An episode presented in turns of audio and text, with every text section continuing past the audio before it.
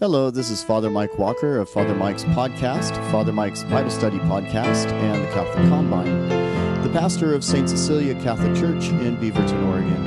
If you would like more information about the parish or the podcast, please feel free to email me at frmikewalker at gmail.com. And now, today's podcast.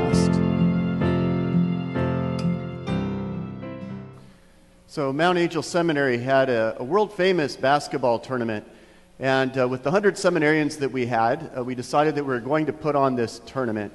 And uh, considering all the rages in age and ability, uh, as you might expect, we didn't necessarily have the best teams, and we didn't really have the most knowledgeable teams.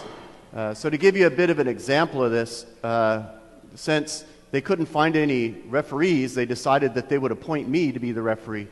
And then there was another person that they appointed to be a referee, but he was also the commentator on the game. And uh, keep in mind, I never really played basketball. I, I could dribble, I could shoot. I wouldn't necessarily make the ball, but I mean, I could shoot. And uh, I generally kind of knew the rules, but not really. I, I was a wrestler, you know, and, and, having a wrestler ref a basketball game is not necessarily the smartest thing. Uh, but anyway, uh, while they played the game, I started noticing it's actually kind of hard to referee a basketball game, especially if you don't really know what you're doing. So, for example, fouling. Um, I was thinking, well, was that a foul? Was it not a foul? And how bad of a foul does it need to be before I call it a foul? And then when do I need to call it? And then there were the problems too about whether they're out of bounds or not because you're looking over in one section and someone else goes out over there. It's like you don't necessarily see everything. So finally, I just stopped them all and I said, okay, let's try this. You guys call your own fouls. You're, you're seminarians. You shouldn't be lying anyway. So, so just call your own fouls when you foul. And if you go out of bounds, just admit that you went out of bounds and give the other team the ball. And I think things will go a whole lot smoother. Now, if you can't decide on whether you were fouled or not, then I'll be more than happy to give my opinion, which will probably be worse than yours. And uh, of course, then we started playing the game again, which was really funny when the commentator, uh, he didn't know what he was doing either. So uh, there was one time I remember the ball went flying, hit the backboard, and bounced halfway down the court. So another seminary runs down and grabs the ball, and he, he yells out, Rebound! You know, so it's like, okay, we didn't know what we were doing. But so I mention this because I think to a certain degree that's what God wants for us. He wants us to be able to have uh, some basic understanding of the rules and some trust with one another and the ability to help one another to be able to play by the rules, but also to get along and, and to uh, kind of have a fraternal uh, connection with one another as we do that. You know, that that's God's intention. Now, in the office, when I'm trying to get work done, uh, sometimes there are leaf blowers that go and you've heard the leaf blowers. Like, I can't think, I can't do anything. As soon as the leaf blower comes on, I'm like, I'm giving up, I'm going to do something different. But there's another noise that I hear from time to time, and that's when school starts. And that's the noise of kids playing. And so kids are out there, and when they're playing, they could be yelling and screaming. Does not matter. I, I don't care in the bit. You know, it's, it's kind of a pleasant sound. I could actually listen to kids playing, and uh, it's, it's kind of a nice sound. But I also, at one point, I remembered reading about how important it is for kids to be able to play together uh, because there are certain things that happen in, in that dynamic. So, some things that happen are they learn how to make rules and they learn to agree on rules. They learn how to police their own rules and they learn how to be able to adjust to those things. And when parents or teachers intervene too often before they can establish those relationships and they can establish uh, the way of doing that, they, they, might miss out on some life lessons on how to do this when they get older. And so that play period is so important for kids. And so I'm glad I actually like the sound of it as well. But this is all true, I think. There, there, there are going to be times when there are going to be disagreements. And sometimes those disagreements are just based on different perceptions. You know, like one person believes one thing, another person believes something else. And there's no real sin involved, it's just a disagreement about perception. But what happens when there's sin involved? And what happens when someone needs to be corrected? Well, we have a bit of a description of that in Ezekiel. And so Ezekiel is talking about the responsibility that we all have that when we see people living in a sinful way that is not for their good, that will be destructive for them, that we do have an obligation to try to help them, to try to correct them in a way that will bring them around so that they will live in a way that is more aligned with God's law and they will be healthier and happier and will live. And so uh, it mentions that if we see something but we don't say anything or if we don't do anything, then we bear a bit of a responsibility. We'll be judged for that. Uh, but if we do what we can, then even if they don't decide that they're going to change or turn from that, that at least we could say we did our part and we won't be judged for our lack of action in those moments. Now, sometimes, of course, it's the opposite. You know, other people need to correct us, and sometimes we need to correct them, but it's done in a spirit of fraternity and seeing what is best for the person and trying to help them to live according to the objective standards of God's law and also to do it for their benefit and for our benefit and for all of our benefit as brothers and sisters. Now, Jesus is kind of taking it a bit further, and as he does, he's talking about a bit of the process. And so the first part is just, well, do something. And now Jesus is saying, well, this is how we can do something. And there are certain lessons that he gives. And the first one is avoid gossip. Now, gossip is one of those things that is very common. It happens all the time. And we're just kind of used to it. Um, I actually did a bit of a search trying to figure out what's the big gossip story right now. And anyway, there are a bunch of different gossip stories, but here's one that I found uh, that there's a singer called Miley Cyrus. And uh, she's got a, a, dad named Billy Ray Cyrus. And Billy Ray, I remember, he played country music. And I know Miley's a pop singer.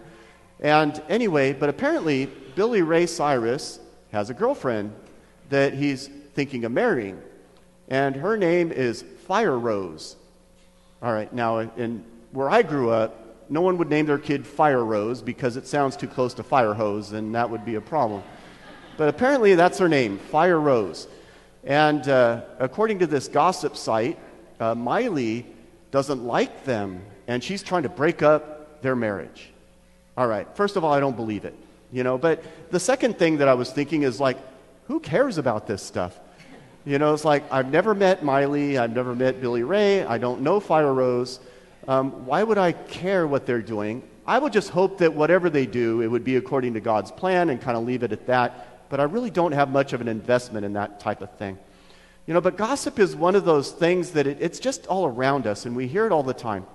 And sometimes we think, well, I can never say anything about someone else. Now, that's not necessarily true.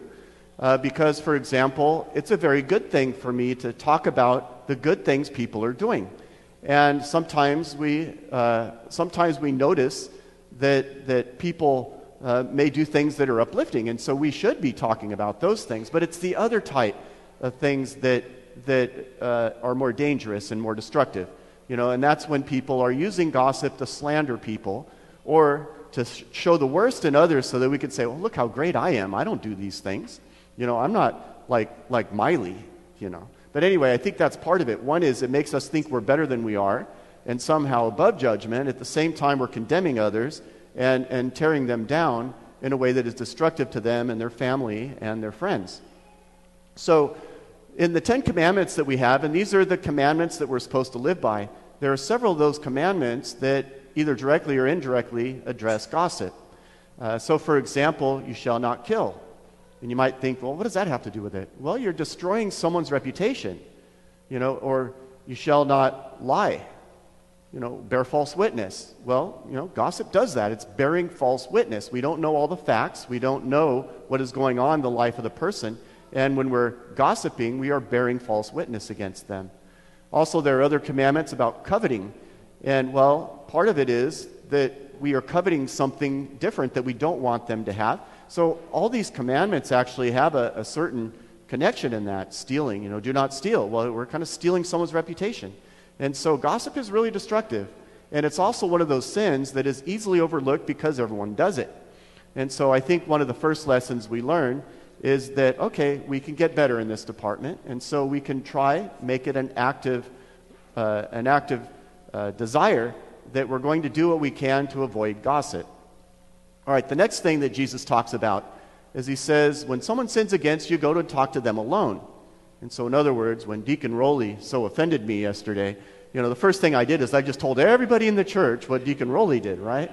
It's like, well, that's not what he's asking.